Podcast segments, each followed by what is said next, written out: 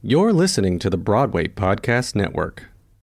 When you need mealtime inspiration, it's worth shopping Kroger, where you'll find over 30,000 mouthwatering choices that excite your inner foodie. And no matter what tasty choice you make, you'll enjoy our everyday low prices, plus extra ways to save, like digital coupons worth over $600 each week. You can also save up to $1 off per gallon at the pump with fuel points. More savings and more inspiring flavors make shopping Kroger worth it every time. Kroger, fresh for everyone. Fuel restrictions apply.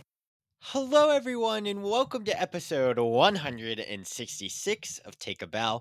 I'm your host, Eli Tokash, and this week we have such an exciting episode for you folks. We are kicking off July in the best way possible with an incredible guest who literally does it all. I mean, he's known for everything in this industry quite literally you know him as a director you know him as a choreographer you know him as a performer. I mean any way possible this multi hyphenate is one of the leaders of our industry um, he does it all and does so much for uh, this industry as a whole but also the charities that support and are so near and dear to this community. We have jerry mitchell on the podcast today and this conversation is literally for anyone who is trying to make it to Broadway. I mean, it, he gives such amazing audition advice.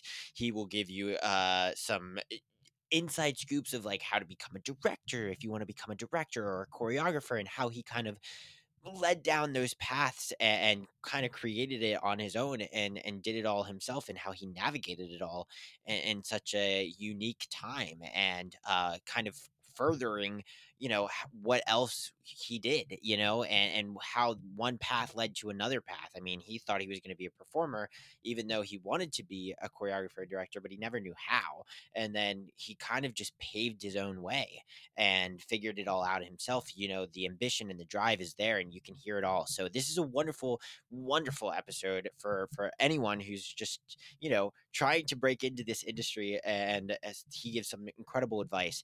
Uh, so if anyone auditions for jerry mitchell in the future which is very possible because he is the top of the top. Um you you know exactly what he's looking for in this episode so very exciting. Stay tuned for that because first we have to talk about some broadway news shall we? Uh you know not too much broadway news this week. Um there hasn't been too much like breaking news that's happened. Uh, one exciting piece of news was that Aaron Tveit visited the Moulin Rouge for a night, uh, and he filled in for Derek Klena, and he had his first and only show that we know of with JoJo uh, alongside JoJo. So that was very exciting and very cool to see the Moulin Rouge fans, which I know you, there's a lot of diehards, uh, you diehards out there. Um, so very exciting stuff for all of you and uh, for Aaron and JoJo and and the the company and you know fans of the show.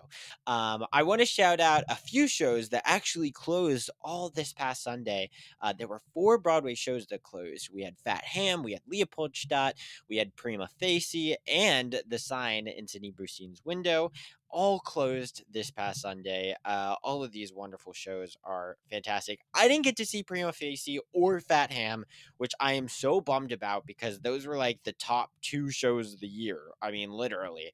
Uh, Leopoldstadt obviously won uh, Best Play, um, but Fat Ham and Prima Facie, I were very, very close and, and were all the rave. So very exciting stuff. And then the sign in Sidney Brustein's window just deserved so much more that it didn't get at the Tony Awards and the attention attention that it, got to uh, was not, uh, I guess, what it was due. Uh, I felt like it was deserved a lot more. I loved the show and uh, had a blast covering the opening night. Um, but all of that is to say happy closing and congratulations on a great one to all of you. Um, and then, of course, I also want to shout out a show that's not a Broadway show, but it's Broadway adjacent. The Light in the Piazza also uh, closed its run at New York City Center this past Sunday. Uh, congratulations to all of you on an incredible short run, but uh, so so fun. You know, the the show did so well, and uh, shout out to everyone who went and supported it after you know the conversations that were had a couple podcasts ago with uh, everything that was coming out in the news for that show. Um, shout out to you. And now Ruthie Ann Miles will be rejoining Sweeney Todd in her Tony nominated role. Um, all right, uh, interesting how all four uh, all the shows that closed this weekend on Broadway uh, were all plays. Uh, I I don't know why. I just thought that was pretty interesting. The musicals are still going strong, still kicking after the Tony Awards and all the things, which is great to see. We love to see it. Keep going to see shows. Keep supporting the arts and theater, uh, doing all the things. Um, with that being said, as always, you know, one closes, another one opens. Happy preview, uh, happy first preview to Back to the Future, which uh, started performances this week, which is super exciting. This is one that uh, a lot of people are excited about. The cast is incredible. Um, we are all familiar with the story. Um, well, most of us, not all of us, I guess, but um, very exciting stuff. I, I'm looking forward to seeing this. Hopefully, I can see this within the next couple weeks here and attend the opening night. Uh, I would love to do that because there's some amazing, talented people in this um, cast, and hopefully we can get them on for full length episodes. We have JJ Niemann already, uh, but obviously that was before this Back to the Future, um, you know, gig. So hopefully we will get some more fun uh, conversations surrounding that show. And yeah, very exciting stuff. Happy previews, happy first show to all of them. Um, so last week, uh, uh, so last week's episode, this isn't really like Broadway news or anything like that. Uh, that's actually uh, pretty much all the news I have for you folks this week. Um, but I do want to mention, you know, last week we had Ben Platt and Noah Galvin on the podcast, and they talked to us about their careers a little bit. They talked just all about Theater Camp, uh, which is their movie that comes out July 14th, which I'm super excited about. I absolutely loved and can't wait to for you all to see it. Um, but in that episode, I actually wanted to shout out some theater camps that I didn't get to to do so uh, last week. So I wanted to make sure I came on here and did that this week. Um, I want to shout out my theater camp that I went to. First of all, the Pittsburgh CLO, PCLO for short. Um, absolutely love them. They they are the reason I am an actor uh, and a performer, and why I'm in New York. All of the things they jump started my career and and allowed me to do my first ever show. Um, so huge shout out to them. Pittsburgh CLO for any of you folks that are in the Pittsburgh area. Um, they obviously take outsiders from Pittsburgh if you can just simply get there and give them money, basically, um, which is what we did because I did not live in Pittsburgh. So, um, anyways, go shout out to them and shout out to Broadway Workshop, which is a uh, theater camp, I guess, uh, that you can consider uh, in New York, here in New York, that I did couple shows at. Shout out Marc Tumminelli. Um, they have camps, they have workshops, and then they, of course they do their main stage shows. Um, and I've been a part of their main stages uh, a couple times, and just absolutely adore everything that they do over there. They have some of the top theater. Uh, you know performers and uh, industry related uh, teachers and um, it's just a wonderful program.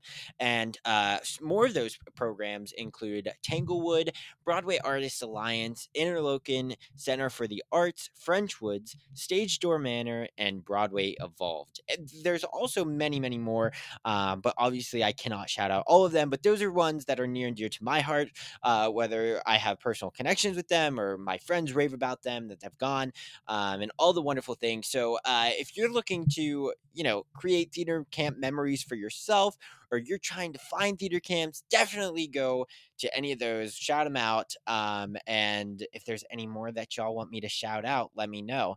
Um, and those are all throughout the world. I mean, you have the Pittsburgh region, you have the New York, uh, you have Michigan here, you have all sorts of different um, uh, spots that you can, you know, train for your for your dreams and for your broadway goals. So uh love all of that and i uh, wanted to shout them out before theater camp came out obviously. Um anyways moving on i also wanted to say now that we're in the month of july i wanted to extend another thank you to all of the amazing people that made june possible. In the month of june we had guests such as ben platt noah galvin which i just mentioned uh, but we also had alex brightman jessie mueller matthew broderick javier munoz Jordan Donica.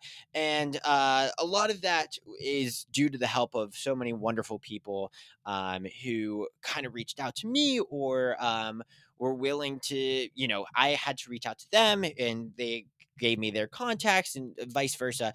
What I'm trying to say here is that it wouldn't have happened without help and it really does take a village. So i just wanted to give another special shout out to you know liz scholars at scholar pr um, amy wolk vanessa brown and uh, the folks over at the lincoln center the press people. Um, obviously you know these folks were uh, uh came on to promote some stuff here and talk about their career, but they were willing to give me their time and do it on this platform where they could have done it on, you know, the Today Show or whatever it may have been. So the fact that they were able to, they were willing to give their time to me um, was just an absolute honor and a, a blast. So uh, very, very thrilled and honored for such a great month of June. And we are kicking off July right where we left off with another titan of our industry. So, without further ado, I'm going to turn it over to our wonderful guest this week, Jerry Mitchell. Jerry Mitchell, curtain up.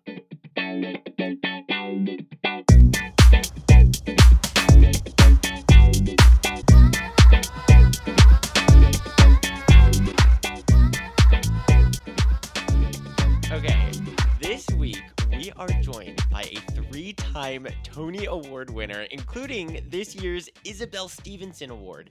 Our guest can do it all as they have multiple credits on Broadway as a performer, a director, a choreographer, and even a producer. Everyone, welcome to Take a Bow, one of the true titans of the industry, Jerry Mitchell. Hi, Jerry. Oh, Eli, thank you for that introduction. Do you want to come with me and introduce me wherever I go? I'm happy. I will be your little like chauffeur security guard who won't protect you much, but I can give you a little ego thing, you know, whatever yeah. you need. Um, oh my god, hilarious. I'm so excited. I was talking to you earlier. Uh, you are truly an inspiration of mine, not only with the work that you've done on the stage that, you know, a lot of people are familiar with, but also the work that you do outside uh, of uh, the theater and a rehearsal space. So uh, I'm just thrilled to be able to to talk to you about it all today. Well, thank you. I'm thrilled to be here and talk to you too. Oh my gosh. So let's start at the beginning. Okay. So, how did we get into this industry as a whole? Like, what inspired you to want to entertain others and start telling stories? Well, I, I always knew I was going to be in the theater from about the age of 10. I did community theater in my hometown of Paw Paw, Michigan. I was at the Paw Paw Village Players production of The Music Man.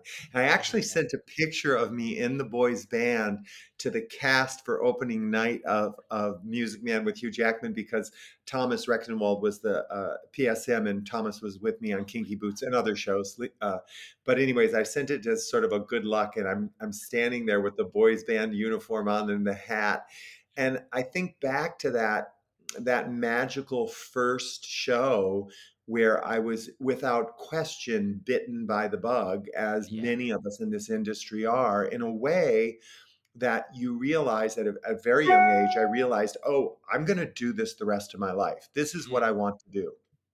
And uh, I just kept doing theater. I kept saying yes. I did community theater in my hometown and around my hometown. I apprenticed at the Hope Summer Repertory Theater in Holland, Michigan. My senior year in high school, I toured the United States and West Side Story with the Young Americans. Yeah. Um, I met some people working at Hope Summer Repertory Theater the next year as a paid actor right out of high school. And um, I, uh, I applied for colleges, got a got a scholarship to um, Webster University in St. Louis, Missouri, and my first day on campus, uh, there's a, a woman, a beautiful black woman with an afro, sitting in a karate costume, karate outfit, and she turns to me and she goes, "Hey, you, come over here. You're going to be in my show." And oh it was God. and it was Jennifer Lewis. She was she was a senior i was a freshman and we're still great friends to this day and you know met a lot of great people at webster and um, uh, was on campus for two years in the conservatory program when i came to new york city for uh, spring break i'd gotten my equity card the summer before at the muny opera came to New York City, went with some friends to an audition for a Broadway show. They were auditioning for the revival of Brigadoon on Broadway with Agnes DeMille choreographing. I went to my first audition and I got the show.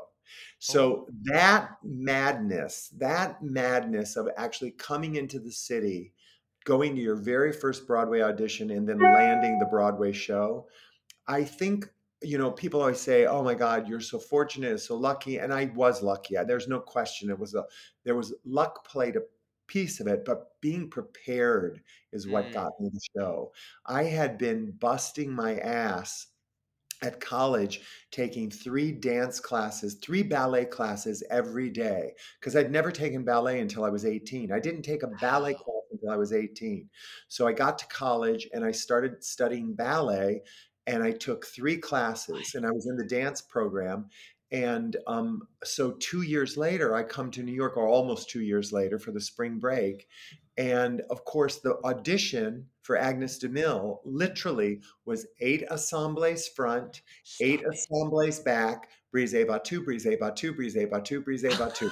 And that was like, that was like, you know, waking up and having a cup of coffee for me. That's that was no problem at that moment in my life. And Wow. so that being prepared got me that first Broadway show. So that's the that's the quick reframe in a nutshell. I know it sounded a lot, but that's how I got here. And No, that's I'm obsessed. that got me here and that that was that was what I needed to do. Yeah, and and was there something that like kind of told you like, hey, it's time to focus on ballet, or oh, this is something that I wanted to work on? Is- Was it something like that? Well, I, I I wanted to be a dancer. I Yeah. wanted to dance, and and I had already started choreographing, but I wanted to dance. So I and I didn't have ballet, and I loved ballet, and I I, I never had it. I went to a s- I went to I came from one of those small, small, small hometowns where it's I call it the Dolly Dinkle Dinkle School of Dance, and there's nothing wrong with the Dolly Dinkle School of Dance actually, but it was very much the Dolly Dinkle School of Dance. It's what's called Cindy Meeks Dance Studio, and it was one hour. You sign up for an hour, and you get 15 minutes of tap, 15 minutes of jazz, 15 minutes of acro, and 15 minutes of whatever the dance phrase of the year is. And ballet was just not part of it, and uh, that just wasn't part of my thing.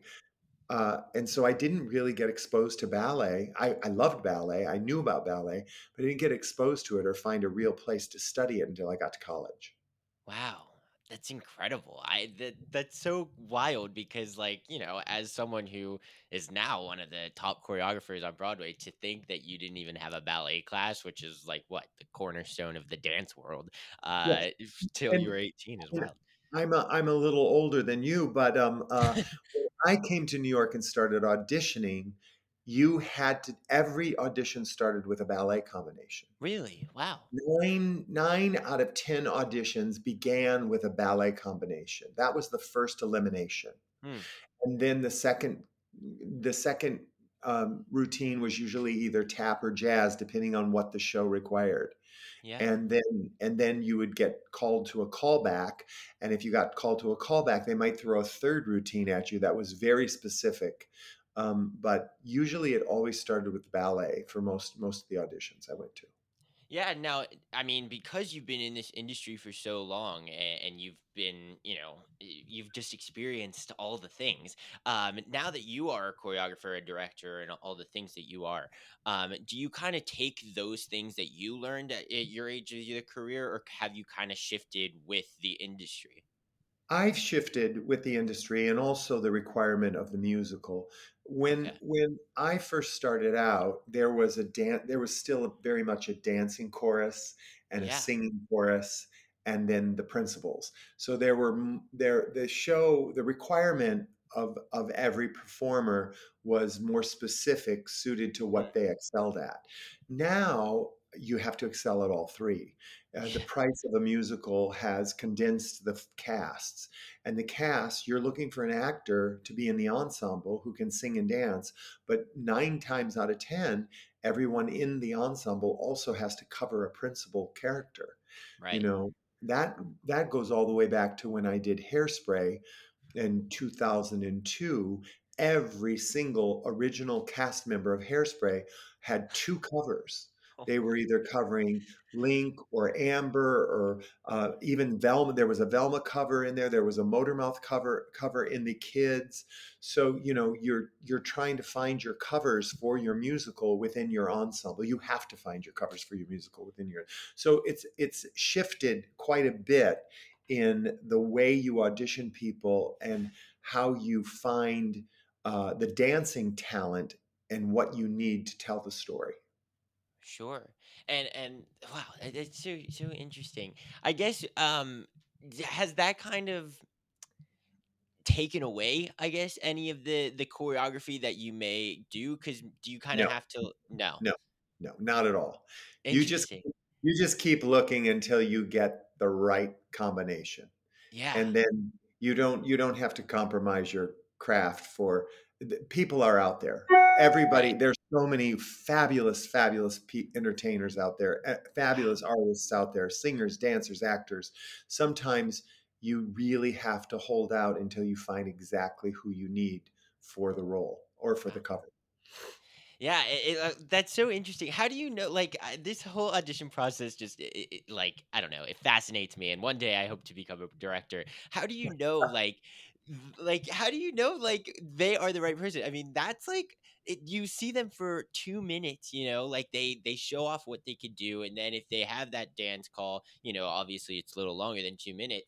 Uh, but like within that, you know, time, you just what is it? You just have a feeling, and you just have No, something that every everyone it's individual right Uh, you're looking for individuality yeah, always i'm looking for someone who's different somebody who sticks out somebody who makes me pay attention to them. That's in the general audition. But then as you start to work with the actors and you call them back and you give them material songs and scenes i'm mm, looking for who i believe. Mm, who do I believe? Who do I believe? Who makes me feel something when they sing, makes me feel something when they speak, makes me feel something when they dance. And I'm sure I'm different than the other director who would be sitting next to me or another. We would all have our own taste. Your yeah. taste being able to as you say you want to be a director i've learned to trust my instincts my instincts have given me billy porter my instincts have given me annaleigh ashford. My instincts have given me stark sands. My instincts you know have given me j. harrison ghee who was Oh the my God. first person eh, K- ktp my instincts are are leading me to these artists who make me feel something. Mm, and so I've learned to trust my instincts. yeah. That has to be something like I don't know, that that's a skill that you have to learn, I'm sure, and that has to be probably Absolutely. sometimes very nerve-wracking. Absolutely you have to learn it and you have to you have an experience and and the more you do the more you feel strongly that I can really work with this actor and we can create something unique with this Right. part. You know, you want I always want somebody who's going to come into the room and and be be my partner in creating the show.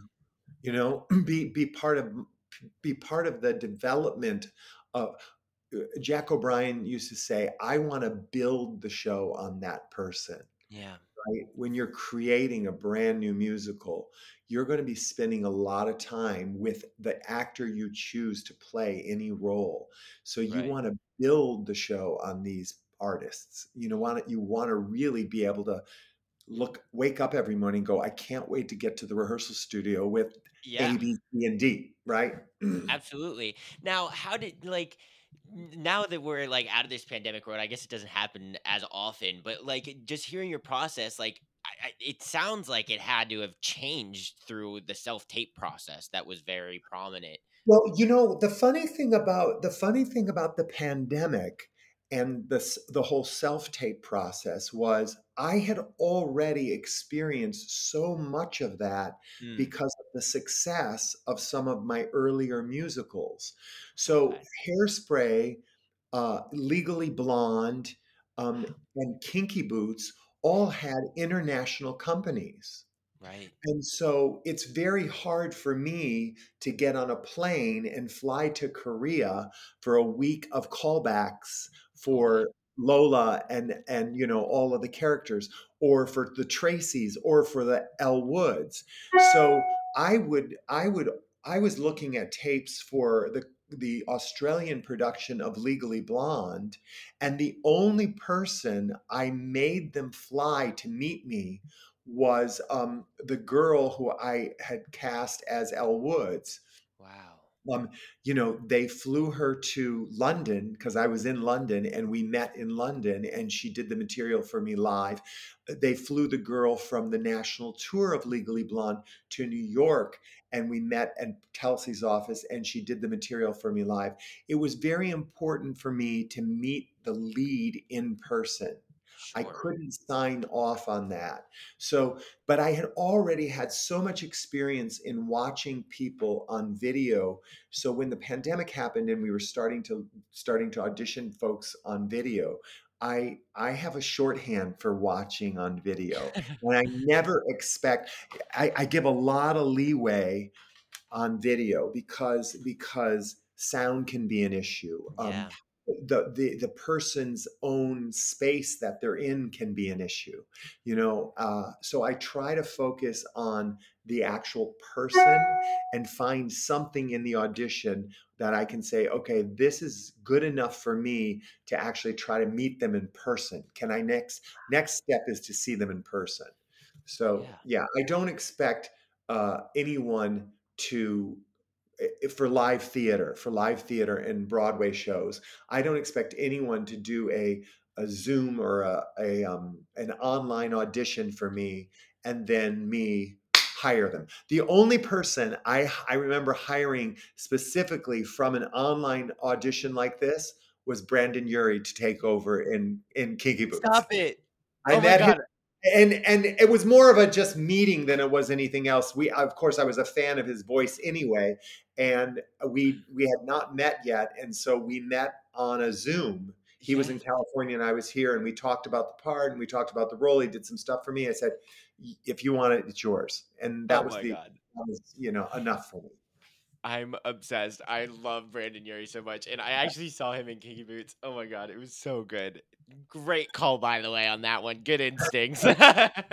um, so I, I've got to ask you. I mean, you we talked earlier how you started out as a performer, um, and, and you even performed on Broadway in multiple shows. So, and, but you always wanted to be a choreographer. Now, who who kind of helped you?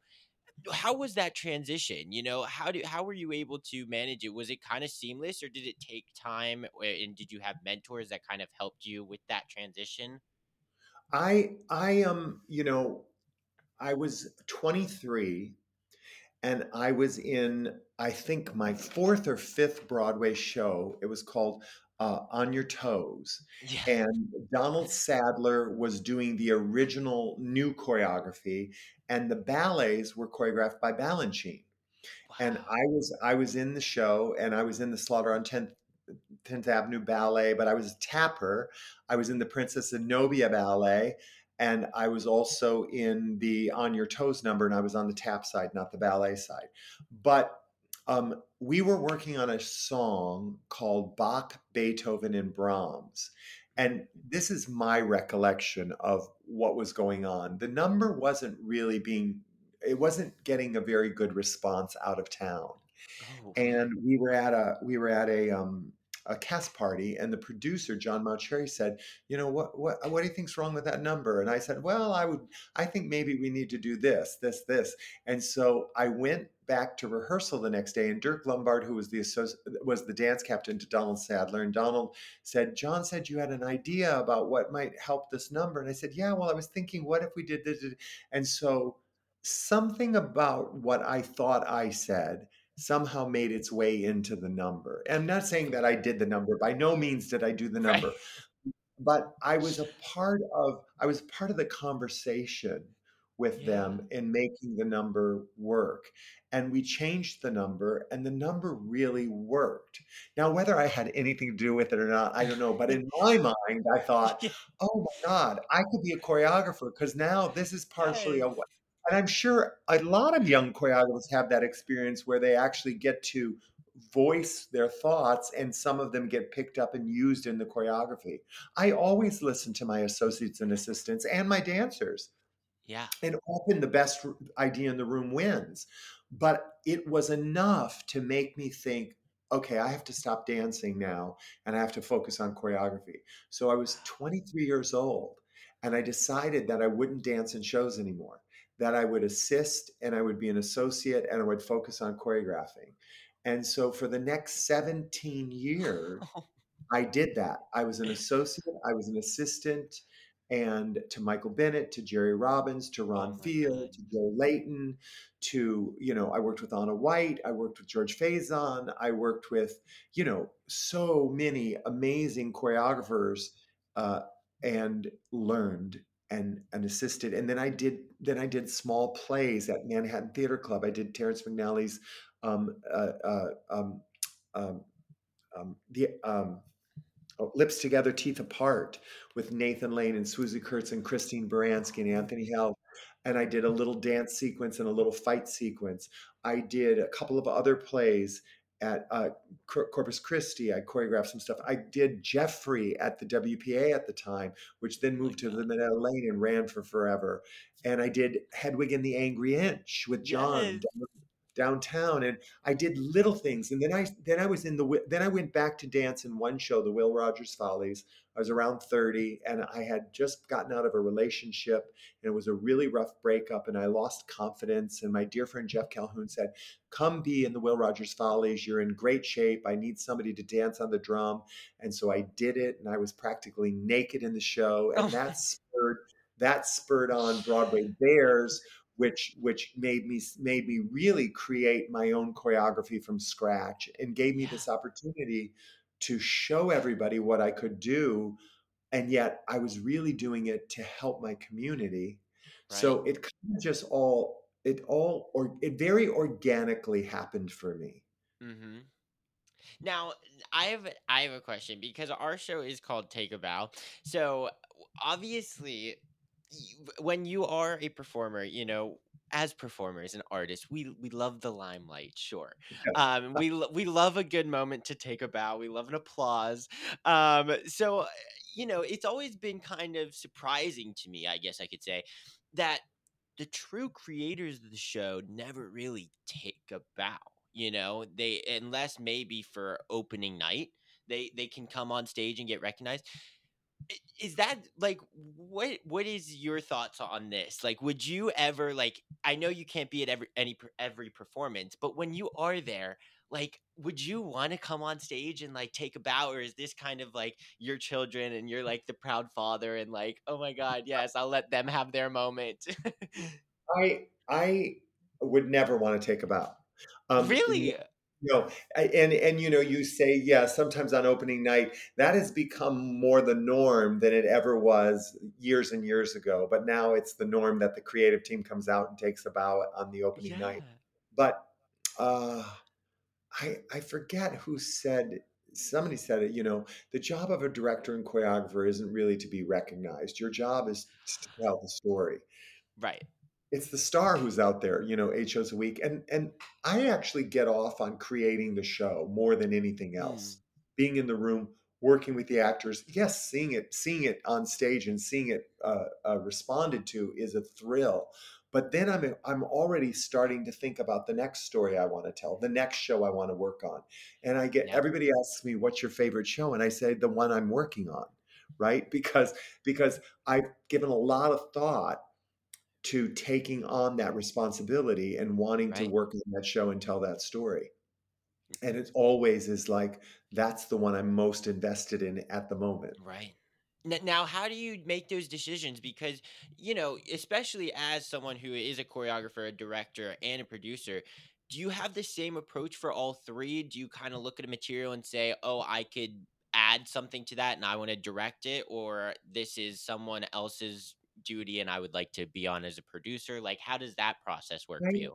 If if I'm if, if I'm asked to do a musical, if somebody sends me a story, a, a, a you know a a script, I read it and listen to it, and then I make and I make a, my own decision based on how I feel about the material.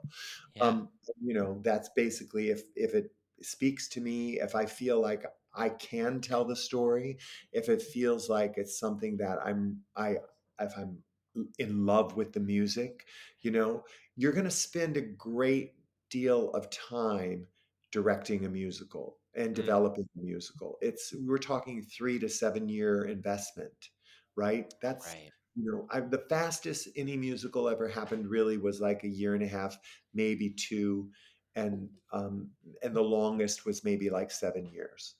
So you're going to spend a lot of time and you're working like Harvey said to me he said you know if the show is a success we'll be we'll be linked together for the rest of our lives. But you know it's true because suddenly you're doing productions all over the world if you're fortunate enough to and there are and then there are then there are secondary rights productions where people want your opinion they want you to come they want you to support them and you want to because the property is part of your baby right? So Right. so uh, it's a it's a large uh, uh, commercial theater business isn't about doing the show and having it go away.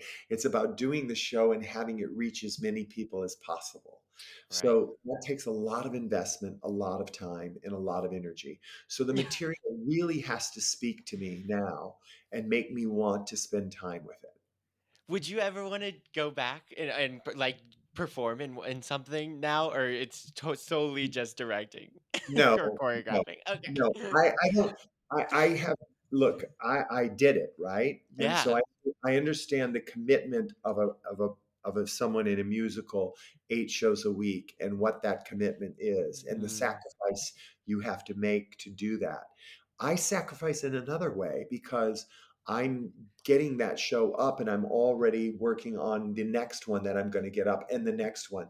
So my time is equally as crazy as yeah. somebody who's doing eight shows a week, right? But Right. it's just it's the other side of the it's the other side of the coin. and sometimes often longer because Yeah, very very rarely do shows run for over seven years you know yeah, you're very blessed if so um okay so let's talk about broadway bares because this is is such a pivotal part of your career it kind of opened new doors for you but you also you know did Open new doors.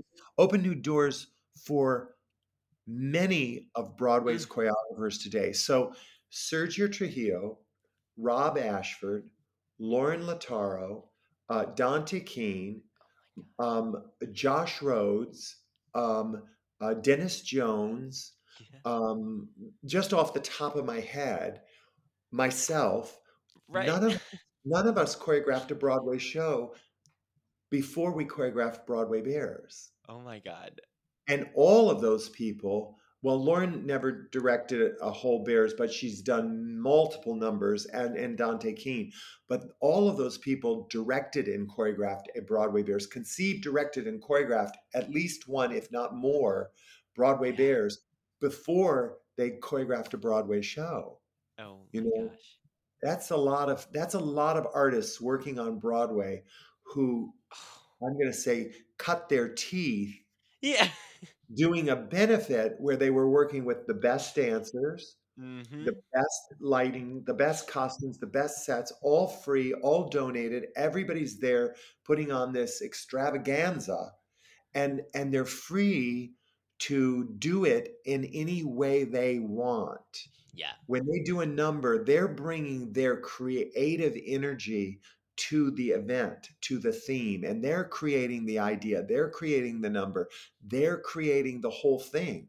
That is a great lesson for someone to take with them when they get when they get a Broadway assignment. Right.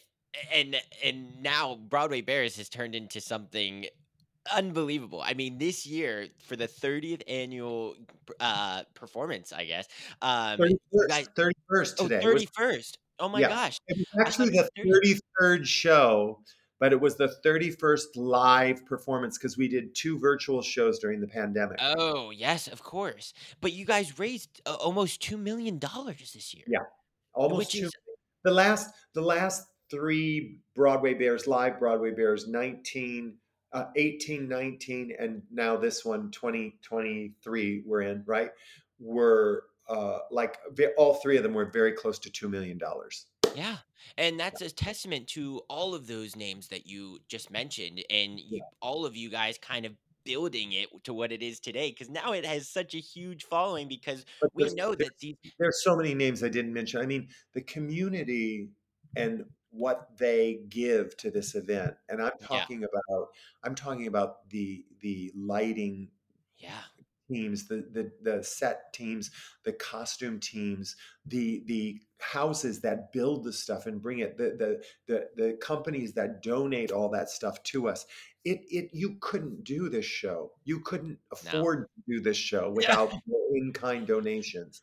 It really is, it really is the community coming together to make a big full out noise. Oh my god, it's like a one night Broadway show. I mean, it, it truly It's like is. a one night Katy Perry concert. Yes. Oh my god, literally. And I'm here for it and we all love it. And the whole community is here for it, obviously. Um but can you talk to me a little bit more about this community because just seeing how they all do come together and, and the time that all of these performers give, you know, especially this year like J. Harrison Ghee won a Tony award the week before and then he was performing at And like school.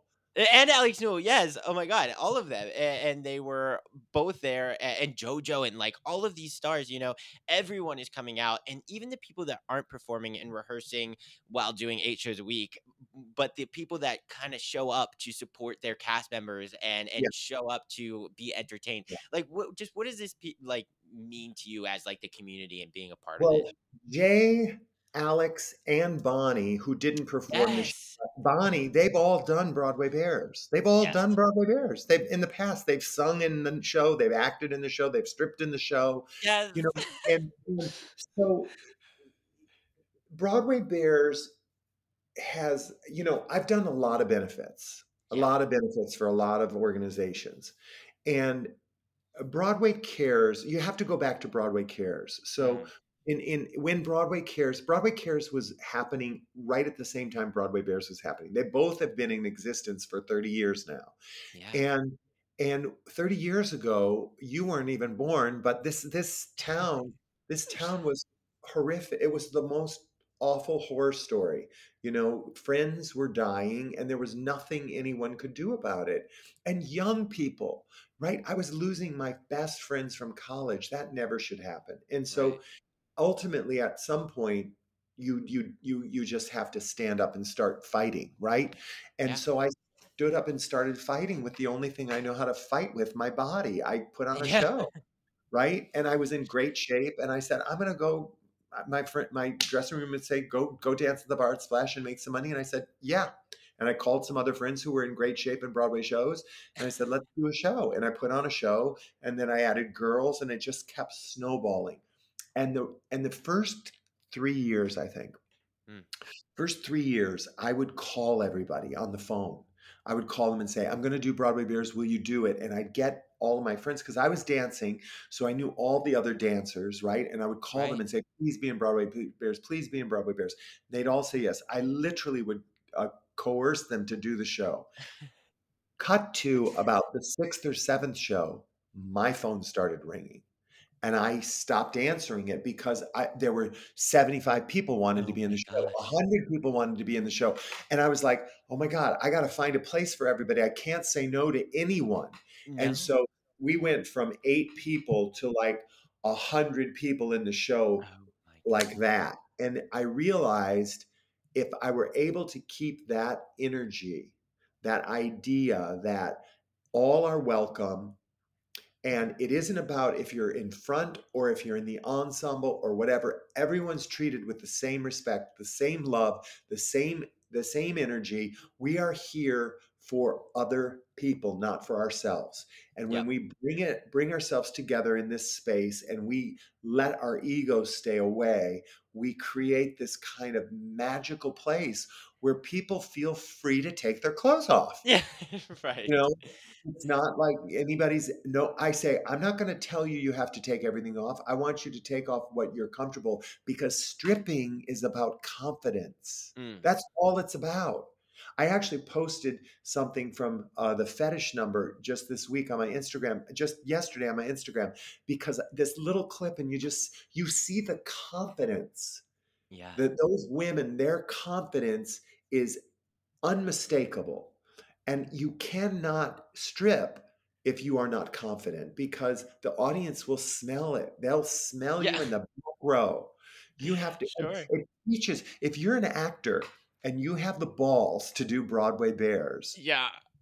you will walk away from it learning something about yourself as a performer. I did when I stripped the first time. I was so nervous, but I said, I got to do this. And I did it and I finished. And it was literally one of the highest highs of my entire life as a performer. Just being out there and being bare and hearing people just scream for you. It's like, wow, talk about taking a bow. Talk Right. about talk about that that euphoric feeling you get when you've accomplished it and people are actually giving you props for it that's what it's like Unbelievable. I that's mean, what that's what's made it continue to be so successful i mean you were there if you if you go to see broadway bares when these numbers finish it's literally like screaming madness it's a Katy Perry concert. Yeah. yeah, it, it's it's everything. I mean, and that's another thing. Like this community of fans who who come out and donate their money to come see this and, and support and see all of these fierce people. those that aerial that aerial thing at the end of at the end of um the number you know armando farfan i met um oh god so many years ago we were doing um a stephen schwartz uh abc movie of the week geppetto directed by tom moore i was choreographing it and armando was on set he was the um circus team at the lost boys the uh treasure island and I met him there on the set. And then we met in Vegas, where he lives and works. And I was redo, retooling EFX Alive, and he was working at 54 Below. And I said to him, I said, we created a new number for EFX Alive with Rick Springfield. And I said, would you ever consider bringing some of your guys to New York and do Broadway Bares? So for Broadway Bares 2001, A Strip Odyssey, the 11th Broadway Bares, was the first time I introduced Armando Farfan and the aerial stuff he does in the globe. Before the minute they left the ground, this was in 2001, the audience was like, "We've never seen this before." And now Oh. you saw what you saw last last time. I mean, they come every year. Armando comes every year. He does that every year. He builds the apparatuses. He creates the numbers he um he does a lot of the uh building i think for pink he does all of the backpacks Oh. for the for the um um for the uh uh, uh the what is it the victoria's secret you know Mm. fashion shows he does all that stuff cir- circus and Wow. aerial stuff he's incredible yeah Uh, yeah, that's amazing. So now all of this work that you've done over the past 30 plus years and your work with this for of just Broadway Bares alone. God knows. Do you sleep? I don't know because you're doing this and you're directing and choreographing every Broadway show. That's like so good. Um so my husband and- says, my husband says the minute my head hits the pillow i'm like out Oh, I can't imagine. You must knock for the 4 hours that you're able to. no, i don't i don't think i do sleep well but he says i do Oh no.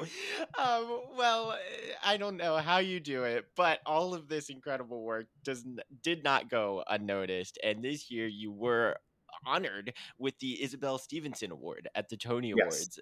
I mean, I, what? How does it? Like, what was that honor like for you? Like, because all of this has just been giving back to the community and fighting for what you believe in, and now you uh, get this honor. What does Yeah. it mean to you? Well, I think when they told me, I was very emotional about it. And um, the thing about it is, like, I don't, I don't think I deserve to be honored for what I did, but I believe I, I believe we deserve to be honored. Mm. Meaning, all of this. Perf- all, I, listen, I was a dancer in the chorus. I was an ensemble member when I started Broadway Bares, and so I and I took the I took the Tony to the rehearsal the next day, Monday and I made all of the dancers in this year's Broadway Bares. I said, I'm leaving this here and I want you to I want you to take a picture with it. I want you to hold it. I want you to know that in reality this is all of us. This is this this is this represents and it doesn't represent just us this Sunday. It actually represents 30 years of dancers who've shown Mhm. up and and technical people and volunteers 30 years of showing up is what it represents Mhm. and when you show up and broadway cares you know their whole one of their uh, one of their labels is what we do together makes a difference. When you show up, you can make a difference. Oh. You know, you it's really that simple. And I really mean it. I, I'm so honored to have that Tony Award because I, it represents what I did it for in the first place. It represents community to me. Yeah. It represents all of us, and it represents, you know, it's probably in a lot of ways, it's more meaningful that Tony Award than getting a Tony Award in a competitive category for me. For me, Yeah. because it represents something much more than just one year, one season, one show. It represents hundreds and thousands of people who somehow I have convinced that string is actually the way to go. and, yes. and that really is what's funny about it to me. But it, it's so vital and and what you've created has helped so many people you know mm, a- and, Yeah. so to be honored with that was so well deserved how does it work with the engraving did you have to give it back after you won or since they you already it was, knew it was already engraved. So they knew they knew they were giving that one to me. I don't remember. Somebody said you had to give them back, but I thought the first time I won a Tony Award for for um, uh, La Cage, I remember I did have to send that one back. But I felt like the Kinky Boots one also had my name on it, but maybe I had to oh send it back. I don't remember. I don't remember. it just happens so many times now that you lose track I don't yeah remember. is broadway bares on this one or is it your name just Jerry Mitchell. just your name. Street, it's a Tony Oh my god, I love it. That's that would be so cool though to see Broadway Bares on a Tony Award. You know, I was always curious to see if that if it had that or not. But uh, no, it's just it's so incredible and everything that you do, just like I said earlier. I mean, inside the re- theater or rehearsal room or whatever is just so beyond incredible. And to now, you know, what you've done with Broadway Bares is just so inspirational and it's impacted this community in such a, a monumental way and to see how this community can come together to all you know support this cause and to Yeah. you know be comfortable in their in their own skin for a night and it, it's just really I mean, we're we're we're really we're super super fortunate to have Broadway Cares Equity Fights AIDS, yeah Tom Viola, and the whole organization. You know, I, I'm I'm fortunate enough to be on the board and have been for a few years. But we're so fortunate in our industry, and we were so lucky that that happened the way it did. That Mm. that we came together at that crucial moment. And Broadway Cares now not only has it given so many millions and millions of dollars to the AIDS crisis, but it also gives money to the. Uh, it supports the Actors Fund or the uh, Entertainment Community Fund. right It supports the Women's Health Initiative. It supports the D- DRA. It supports so many important, vital, vital programs Mm. that are important to all of us in the industry and take care of us. So the work that we're going does come back to all of us if if and when it's needed. And I think to have that safety net in our community, particularly now, so still so raw after the pandemic, is very important. And with healthcare in this country and and how challenging that is for so many of us, yeah uh, myself included. It's just it's just really healthcare is a, a real issue for all of us. Yeah. Well, um, you've raised some really great conversations, and we've had a great conversation today. So, Jerry, I thank you so much for for coming on in here and giving me your time. Uh, you obviously have so much to take a bow for, and uh, I'm just so thrilled that you were able to come on here today. Thank you so much for your time. Eli, thank you. It was my pleasure, and I will be there for you whenever you need me. Oh my God, you are so sweet. Thank you so much. Thank you. Take a bow, Jerry Mitchell. Oh my God. Just an absolute blast. A guy that's done it all. eh, someone that I've looked up to for quite some time. Um, and obviously, one someone that I hope to work with or for one day. Um, that would be the all time dream. And hopefully, you all will be too with the help of this episode and learning more about the audition process and and the the advice that he was giving us about like it doesn't really matter as long as you come in prepared like that was some of the best advice you could you could receive i mean as long as you know this material from the inside out and you've done the homework it, it's just it it goes a long way, you know. And it's like sometimes you question like, will they notice? But they do, you know. All of these things, it, it's just so impactful in how he kind of you know started his own route now with this Broadway Bares and and what the the work that they're doing over there and how you all have supported that and and made such a an annual massive event of it all due to uh, the generosity of you folks listening and and our community. Um eh, just with the donations and whatever it may have been and now they they they've been able to do it at the scale that they have been the, over the past couple years. Uh, so to talk to him about all of that and the growth process and all of that uh, was really really neat and and to hear his journey and what he went through um, it was just really amazing and i hope that you all were able to learn something from it. Hopefully you all uh, are inspired to work just as hard um, and, and kind of you know pave your own path you know? Like just keep going and keep uh taking what life gives you and hopefully you know something catches on um and and the way that he kind of lays it out is so um so lovely and it was just such an honor to talk to him for for an hour of his time and uh share it all with you so once again, hope you enjoyed this week's episode. We have another wonderful episode coming at you folks next week with a performer. Um, I mean, this was a performer too, but this had it all. I mean, choreography, uh, directing, performer, you name it. Jerry Mitchell does it all. Producing, um, it was just really, really cool to hear all of the perspectives from one person. Uh, but next week we have a performer coming on the podcast. Uh, you all love them, so uh, can't wait to share that one with you folks as well. And uh, yeah, stay tuned because it's going to be a great episode. Until then, when and uh, another reminder, we are doing one episodes a week again for the month of July. So I will see you all next Thursday. But until then, bye everyone. Have a great week. For this episode's curtain call, I would like to recognize a few people who also deserve to take a bow. This podcast would not be possible without the help from Dori Berenstein, Alan Seales, Kimberly Garris, and the team at the Broadway Podcast Network. Next in line to take a bow are our fabulous editors, Jessica Lauren, who edits the audio of the podcast that you just listened to, and Tessie Tokash, who edits the videos and visuals for this podcast. And our final bow are extra special to the patrons Brian Thompson, Pat McNamara, the listeners of PCC, as well as all of the other patrons for their continued support. If you're interested in becoming a patron, go to patreon.com slash TAB. If you enjoyed this week's episode, make sure to subscribe on the platform that you are currently listening to this on, or go check out our YouTube where you can watch the episode. You can also subscribe, like, and comment on there as well. If you're more into the regular social media and want to follow us, you can do that at Take A Bow Podcast across all social media platforms. The music of this podcast was made by Nikki Torsha and Cormac Collinon, and the logo was created by Giselle Bustos. And that wraps up this episode's Curtain Call. Thank you all again for listening to this week's episode, and I can't wait to see you next week. Bye, everyone. Have a great week.